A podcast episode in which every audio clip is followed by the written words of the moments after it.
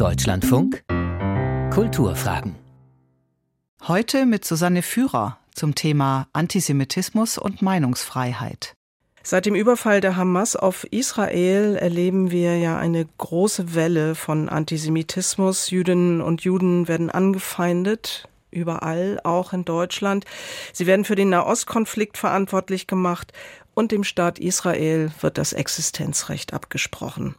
Das ist leider nicht neu, aber es rückt jetzt noch mehr in den Fokus. Es ist skandalös und es widerspricht dem deutschen Recht. Oder schützt das Grundgesetz auch Antisemiten? Wie weit geht die Meinungsfreiheit? Darüber spreche ich mit Christoph Möllers. Er hat an der Humboldt-Universität zu Berlin einen Lehrstuhl für öffentliches Recht inne. Ja, wie weit geht die Meinungsfreiheit? Ja, das ist so eine Frage, die einem oft gestellt wird und die man in der Abstraktion auch schwer beantworten kann. Nicht? Also wenn man sich so mal, wenn man mal so anfängt, würde man sagen, erstmal schützt das Grundgesetz den Artikel fünf. Im Grunde alles, was man sagen kann, Meinungsäußerungen und auch Tatsachenfeststellungen, sogar falsche Tatsachenfeststellungen bis zu einem gewissen Grad, wenn sie nicht sozusagen nachweislich, eindeutig nachweislich falsch sind. Also erstmal darf man eigentlich so gut wie alles sagen. Und dann kommt da sozusagen als Nachklapp die Möglichkeit des Gesetzgebers, sozusagen durch allgemeine Regeln diese Meinungsfreiheit wieder einzuschränken. Aber diese Einschränkungsmöglichkeit ist dann wiederum eingeschränkt dadurch, dass man sie abwägen muss mit der Meinungsfreiheit. Das ist so ein bisschen so ein Hin und Her. Hm. Aber Sie haben gerade gesagt, eigentlich kann ich alles sagen. Also ich kann auch jeden Unsinn behaupten. Zum ja. Beispiel, wir haben das ja in den letzten Jahren so gehört, nicht, dass die Echsenmenschen unter uns sind oder ja. dass mit der Corona-Impfung uns ein Chip implantiert wird. Ja, das ist erstmal alles von der Meinungsfreiheit geschützt. Die allermeisten solche Aussagen verbinden ja auch ein wertendes und ein feststellendes Element. Also sind meistens so ganz reine falsche Tatsachenaussagen, hat man ganz selten. Die können dann schon mal nicht von der Meinungsfreiheit geschützt sein, wenn man also einen ganz klaren Fall hat, den man auch im, sozusagen, im, wirklich beweisen kann, dessen Unrichtigkeit. Aber meistens kommt das ja so als so ein Mixtum rüber, nicht? Die Leute haben Meinungen im, Werte von, im Sinne von Wertungen und sie haben Vorstellungen davon, wie die Welt so gemacht ist im Sinne von Tatsachen. Und das wird zusammengeführt, das machen wir alle eigentlich so. Und, ähm, und diese Mischungen sind dann doch erstmal geschützt. Weil die Meinungen geschützt sind, nicht die Lügen sozusagen. Ja, also das Wort Meinung ist ja ein ganz komisches Wort, auch ein bisschen unterbelichtet, auch theoretisch. Es gibt gar nicht so viel Literatur zu, was eigentlich eine Meinung ist. Die allermeisten Verfassungen schützen ja eher sowas wie Rede, also Free Speech heißt es ja im Englischen zum Beispiel, in der amerikanischen Verfassung. Und das heißt, sie schützen eigentlich alles, was geäußert wird. Wir haben so ein bisschen mit Meinung erstmal unterstellt, dass vielleicht nur Wertungen geschützt sind, aber mittlerweile wissen wir halt, dass das nicht hinhauen würde. Also der, der Wortlaut äh, ist Artikel fünf Absatz eins, jeder hat das Recht, seine Meinung in Wort, Schrift und Bild frei zu äußern ja. und zu verbreiten. Aber wenn man das sozusagen eng auslegen würde und sagen würde, naja, eine, eine Tatsachenfeststellung ist erstmal keine Meinung und deswegen darfst du das, darfst du nichts Falsches sagen, dann würde man sehr schnell sehr restriktiv werden und man würde, wie gesagt, auch der Tatsache nicht Rechnung tragen, dass wir alle in unserer normalen Rede auch aus ganz, glaube ich, nicht ganz unvernünftigen Gründen Tatsächliches und Wertendes miteinander verknüpfen. Ich würde es gerne mal durchspielen. Also mhm. ich möchte jetzt hier ungern die ganzen antisemitischen äh, Klischees wiederholen und deswegen habe ich gedacht, ich äh, spiele es mal am Beispiel Islands durch und mhm. entschuldige mich hier vorab schon mal bei allen Isländerinnen und Isländern. Wenn ich zum Beispiel jetzt sage, sagen wir mal auf einer Demonstration, ja, ist klar, Island ist eigentlich das Land, was heimlich die Welt regiert. Das sieht man ja daran, das Land ist so winzig, keine halbe Million Einwohner und liegt aber trotzdem auf dem Platz eins der menschlichen Entwicklung, hat wahnsinnig viele international erfolgreiche Schriftsteller und Musiker. Das kann man doch nicht mit, kann nicht mit rechten Dingen zugehen. Dann kann ich noch irgendwie fantasieren, dass der große Vulkanausbruch von zweitausendzehn eigentlich äh, gemacht war und uns alle irgendwie vergiftet hat, um uns willenlos zu machen, dass in den Gesieren Tonnen von Gold lagern. Und eigentlich die Isländer alles durchtrieben sind und uns zu Sklaven machen wollen. Ja, das können Sie sagen. Das kann ich alles sagen. Das können Sie alles sagen. Ja, das kann Ihnen der Staat nicht verbieten. Das ist nicht auch erstmal nicht falsch im Ansatz, nicht? Also wie, wir müssen, das ist nicht falsch? Naja, nicht falsch ist nicht zu verbieten. Nicht, Ach so. Äh, ja, es, es ist falsch, aber es ist, glaube ich, trotzdem richtig, es zuzulassen. Denn sie müssen immer, man muss immer vom Umkehrschluss her auch denken, was wäre, wenn es verboten werden könnte? Wie sähe so ein Regime aus? Und so ein Regime wäre sehr schnell übergriffig und könnte auch die Grenze zwischen den falschen Tatsachen und den ähm, sozusagen zulässigen Bewertungen nicht mehr so richtig ziehen. Ich glaube, viele Menschen denken, Herr Möllers, dass rassistische und antisemitische, also man eben Island durch Israel ersetzen zum Beispiel, äh, Äußerungen eigentlich verboten sind? Ja, da kommen wir jetzt sozusagen nochmal zu einem zweiten Gebiet. Es gibt Äußerungen, von denen man sagen kann, die sind auf der einen Seite von der Meinungsfreiheit erstmal geschützt in Grenzen. Zu den Grenzen kommen wir dann sicherlich ja auch nochmal. Die aber trotzdem vielleicht Wertungen enthalten, die dem Grundgesetz widersprechen. Also wenn ich, sagen wir mal, eine frauenfeindliche Bemerkung mache, dann kann es sehr gut sein, wenn die jetzt niemand bedroht, niemand individuell beleidigt, wenn die sozusagen nicht gewaltaffizierend ist oder sonst wie, dann kann das schon sein, dass sie von der Mensch, von der Meinungsfreiheit geschützt ist. Nichtsdestotrotz ist sie eine diskriminierende Äußerung, die bestimmten Wertungen des Grundgesetzes, etwa der äh, sagen Gleichberechtigung von Mann und Frau, widerspricht. Das ist erstmal tatsächlich Teil des Programms zwischen dem, zwischen sagen, dem, dem Wertkonzept, das das Grundgesetz festlegt einerseits und der, den Freiheiten, die sie gewährt, die das Grundgesetz gewährt, auch nochmal zu unterscheiden und nicht zu sagen, alles, was wir für falsch halten normativ, für unrichtig, für irgendwie dem Geist des Grundgesetzes widersprechend, ist deswegen schon als Äußerung nicht zulässig. Okay, also das müssen wir sozusagen aushalten als gute Demokraten. Bis zu einem gewissen Grad. Und dann kann man gucken, im Grunde, es endet immer an, so an dem Punkt, an dem Leute individualisiert betroffen sind oder in dem, mal so ganz grob gesprochen, oder an dem Punkt, in dem sowas wie die öffentliche Sicherheit, also sagen Gewaltnähe droht. Das sind immer so ein bisschen die beiden Fixpunkte, an denen dann auch solche Äußerungen nicht mehr zulässig sind. Okay, also mein Beispiel mit Island, ich sage das auf der Demo und sage dann so, und jetzt ziehen wir alle vor die Botschaft Islands und demolieren die. Ja, das wäre schon eine Aufforderung zu einer Straftat. Ähm, da wären sie tatsächlich, glaube ich schon, da wäre es wahrscheinlich dann tatsächlich auch irgendwann vorbei. Beziehungsweise man müsste gucken, was man dann macht, ob sie dann sich individuell strafbar gemacht hat oder einfach die Versammlung aufgelöst wird. Das ist dann irgendwie erstmal vom Kontext ab. Ja, ich meine, Sie haben ja in Ihrem Gutachten zur Documenta fünfzehn, was Sie äh, im Auftrag des Kulturstaatsministeriums erstellt haben, ja auch festgestellt, dass antisemitische Kunstwerke man per se sozusagen nicht verbieten kann, weil die Kunstfreiheit sehr weit geht. Ja, erstmal sind diese Freiheiten, da ist die Kunstfreiheit gar nicht anders als die Meinungsfreiheit oder die Wissenschaftsfreiheit, die sind erstmal inhaltsneutral formuliert. Das heißt also, der Inhalt der Äußerung selber ist nicht ähm, Tatbestandsmerkmal der Freiheit. Man kann erstmal alles sagen. Das ist die Grundidee. Ja. Und dann muss man, und dann kommt als zweiter Schritt die Frage, es sei denn, diese Art von Äußerung verletzt die Rechte anderer. Das ist eigentlich ein ganz alter liberaler Vorbehalt, zu sagen, meine Freiheit reicht so weit, wie die, wie die Freiheit der anderen nicht betroffen wird. Und konkret heißt das dann, dass man halt schauen muss, inwieweit Leute ja beleidigt werden, verletzt werden, inwieweit sie bedroht werden, inwieweit sagen, die öffentliche Sicherheit, also der allgemeine Friede bedroht wird.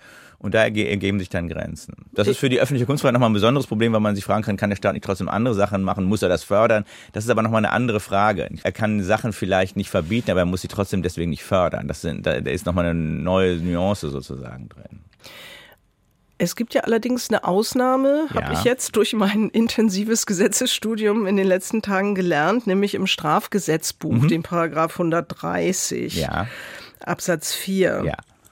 Und danach ist es eben, also mit Freiheitsstrafe bis zu drei Jahren oder mit einer Geldstrafe wird bestraft, wer öffentlich oder in einer Versammlung den öffentlichen Frieden in einer die Würde der Opfer verletzenden Weise dadurch stört, dass er die, und jetzt kommt es, was verboten ist, die nationalsozialistische Gewalt und Willkürherrschaft billigt, verherrlicht oder rechtfertigt.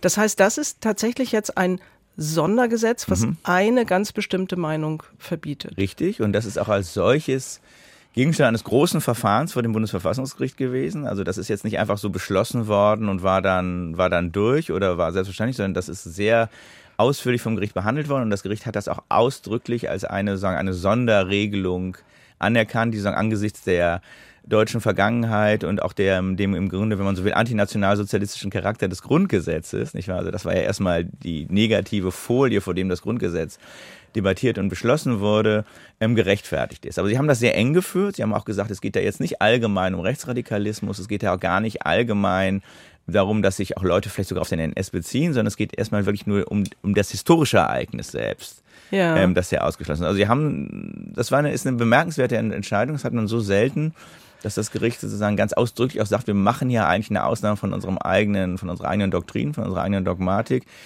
mit Blick auf so einen Fall und man das Bemühen des Gerichts, diese Ausnahme auch zu begrenzen und nicht sozusagen für analogiefähig zu erklären, zu sagen, da kann man jetzt noch andere Ausnahmen draus herleiten oder so, die ist doch relativ augenscheinlich, wenn man die Entscheidung liest. Also es ist verboten, jetzt ähm, zu sagen, das war eine super Zeit, der Nationalsozialismus. Ja, und es ist auch verboten, es zu leugnen, dass das gab. Ja. Wobei das ist ja vielleicht sogar weniger problematisch, weil das ja tatsächlich eine Tatsachen, falsche Tatsachenfeststellung ist. Genau, dass der Holocaust ja. stattgefunden hat, darf ich auch nicht leugnen. Daher kommen immer diese ganzen berühmten Holocaust-Leugner-Prozesse. Mhm.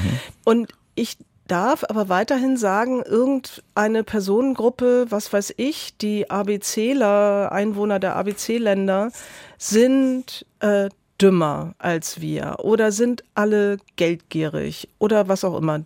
Also das ist erlaubt.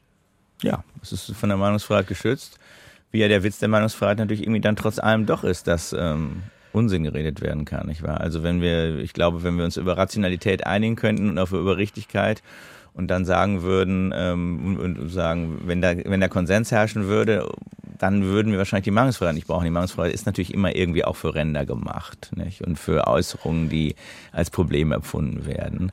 Und klar ist also auch, dass die, die Grenze immer so ein bisschen eine auch ist, die ist schwer zu ziehen, ist eine umstrittene Grenze auch in der Theorie, aber es gibt natürlich schon so eine Grenze zwischen Sagen und Tun. Ja. Also es gibt eine Grenze zwischen, ich habe eine Meinung und entäußere die, also kommunikativ gegenüber Dritten einerseits und ich setze die in die Tat um.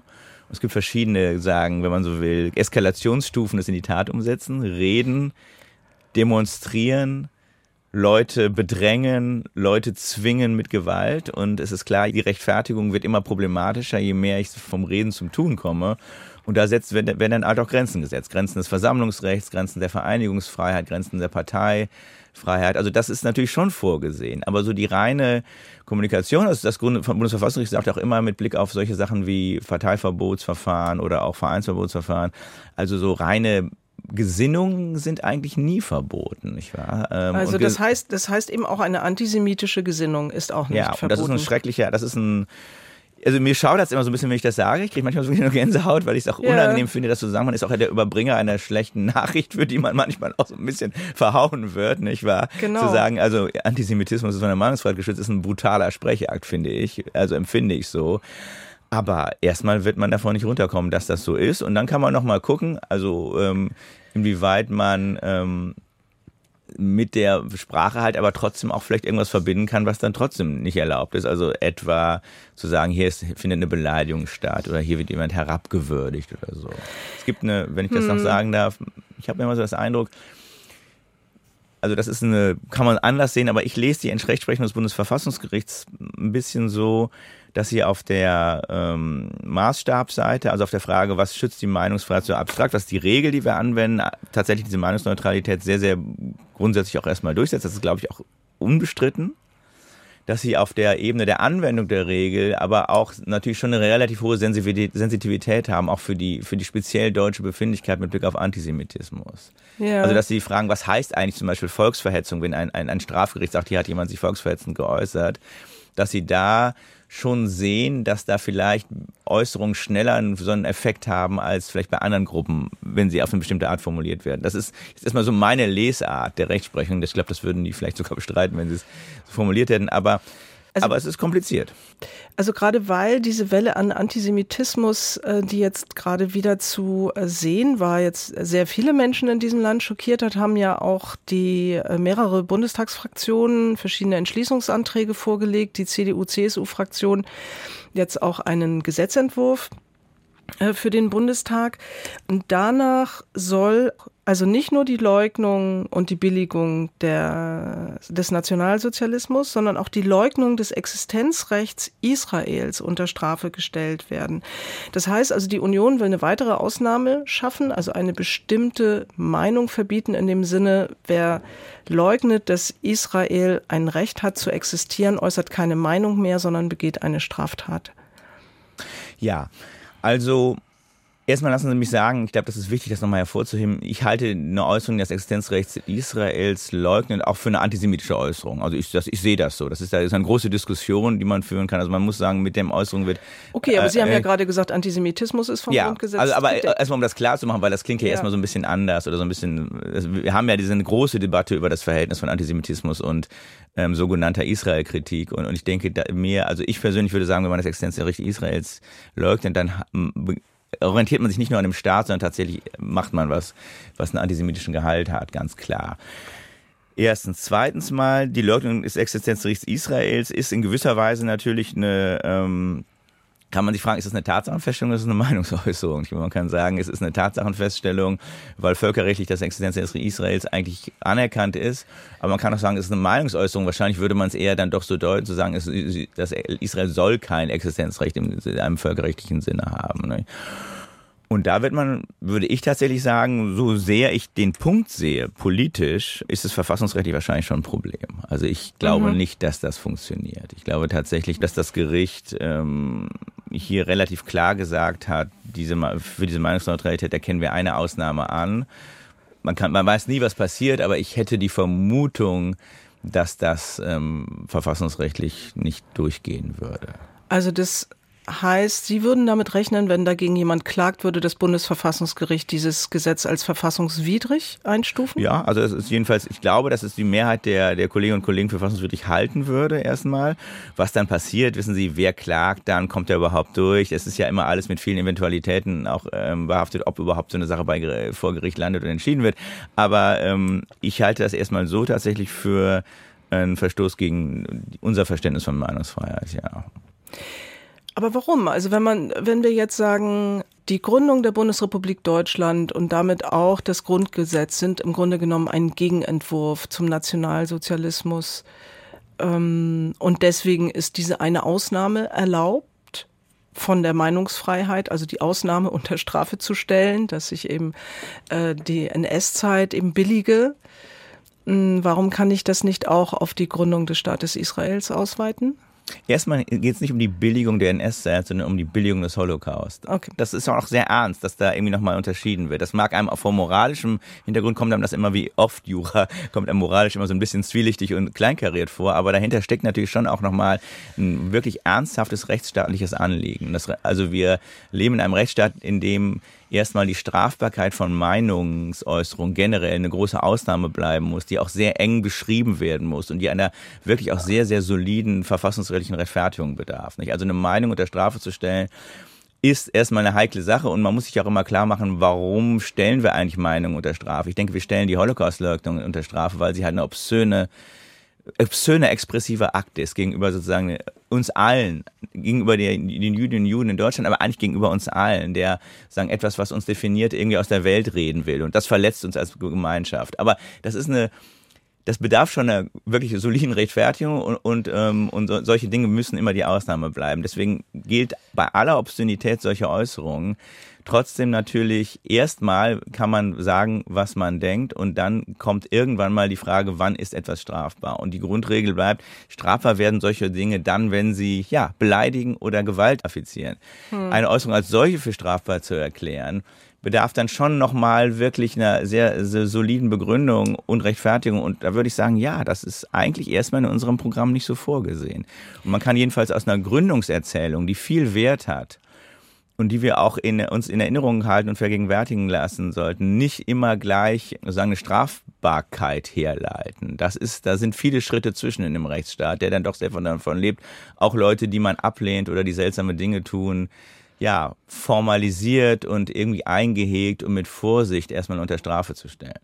In diesem Beschluss des Bundesverfassungsgerichts zu dem Paragraph hundertdreißig im Strafgesetzbuch mhm. findet sich auch der schöne Satz, das Grundgesetz gewährt Meinungsfreiheit im Vertrauen auf die Kraft der freien öffentlichen Auseinandersetzung, grundsätzlich auch den Feinden der Freiheit. Mhm. Das ist wirklich ein schöner Satz. Ja, aber den finden viele schwer auszuhalten.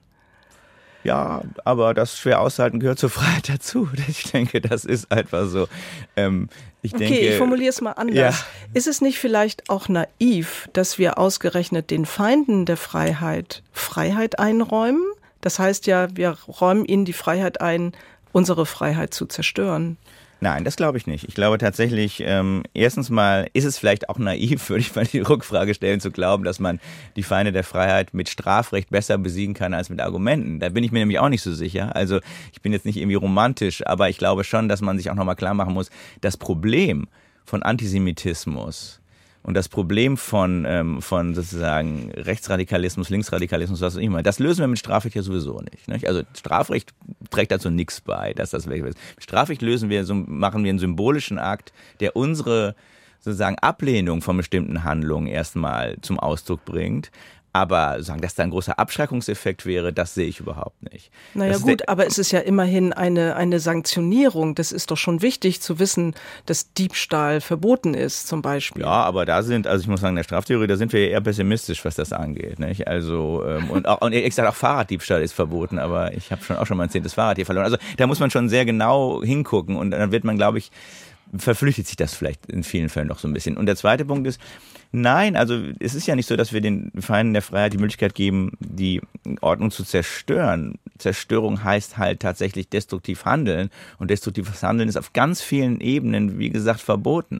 Aber trotzdem bleibt es dabei, dass so eine reine Äußerung, die Kriminalisierung einer reinen Äußerung schon ein sehr, sehr scharfer Schritt ist, den man ähm, sich nicht nur politisch gut überlegen muss, sondern den man halt auch verfassungsrechtlich wirklich sehr gut rechtfertigen können muss. Ja, denn also das Bundesverfassungsgericht sagt ja ausdrücklich, die Verbreitung rechtsradikalen oder nationalsozialistischen Gedankenguts ist erlaubt. Ja, ja, schmerzhaft, aber so und dann auch irgendwie Teil des liberalen Programms, nicht wahr? Dass sich nicht, dass kein selbstzerstörerisches Programm ist, aber dass sich sozusagen schon selbst auferlegt, dass ähm, erst sanktioniert wird, wenn sagen wirklich auch Taten und, und sagen Aktionen ähm, zu erkennen sind oder jedenfalls konkret drohen, die irgendwie die Ordnung in Frage stellen. Hm. Man könnte natürlich sagen, im Hinblick auf die Entwicklung in anderen Demokratien, auch hier in Europa, hm, ist das vielleicht doch naiv anzunehmen, einfach die freie öffentliche Auseinandersetzung, wie frei ist sie denn auch heute bei all den Möglichkeiten der, der digitalen Manipulation, würde vor äh, Diktatur oder totalitären Gesellschaften schützen?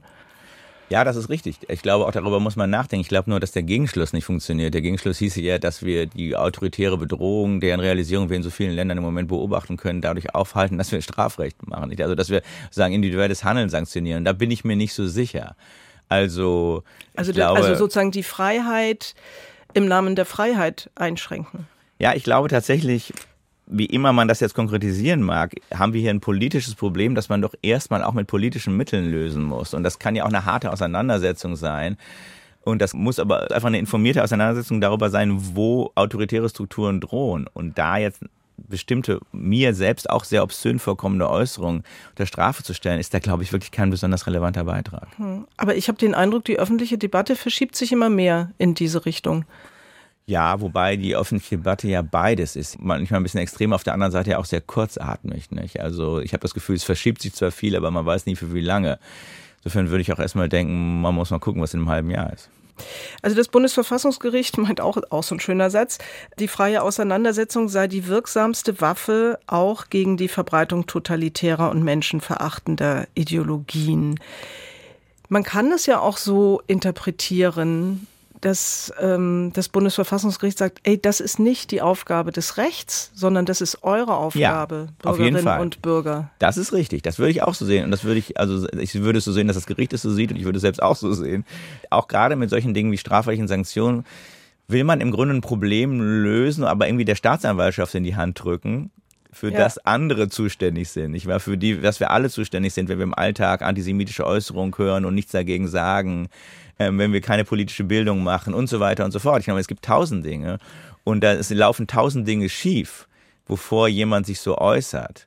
Und, ähm, und diese tausend Dinge kann man dann auch nicht dadurch reparieren, dass man sozusagen etwas penalisiert. Ich bin nicht naiv. Ich glaube, auch wenn Leute anfangen, die Ordnung abreißen zu wollen, dann muss man da auch hart gegen vorgehen. Aber Strafbarkeit von Meinungsäußerung ist da wahrscheinlich tatsächlich auch, wie gesagt, nicht besonders effektiv. Und wie groß ist Ihr Vertrauen in die Kraft der freien Auseinandersetzung in dieser Gesellschaft, Herr Möllers? Ich bin da, glaube ich, freundlich skeptisch. Ich würde sagen, ich habe kein Urvertrauen in dem Sinne, dass wir jetzt sozusagen als offen debattierende Demokratinnen und Demokraten immer demokratisch bleiben werden. Das kann schon alles schiefgehen. Ich sehe nur nichts Besseres. Das sagt Professor Doktor Christoph Möllers, der an der Humboldt-Universität zu Berlin einen Lehrstuhl für öffentliches Recht innehat. Und ich danke Ihnen sehr herzlich für Ihre Zeit, Herr Möllers. Ich danke Ihnen.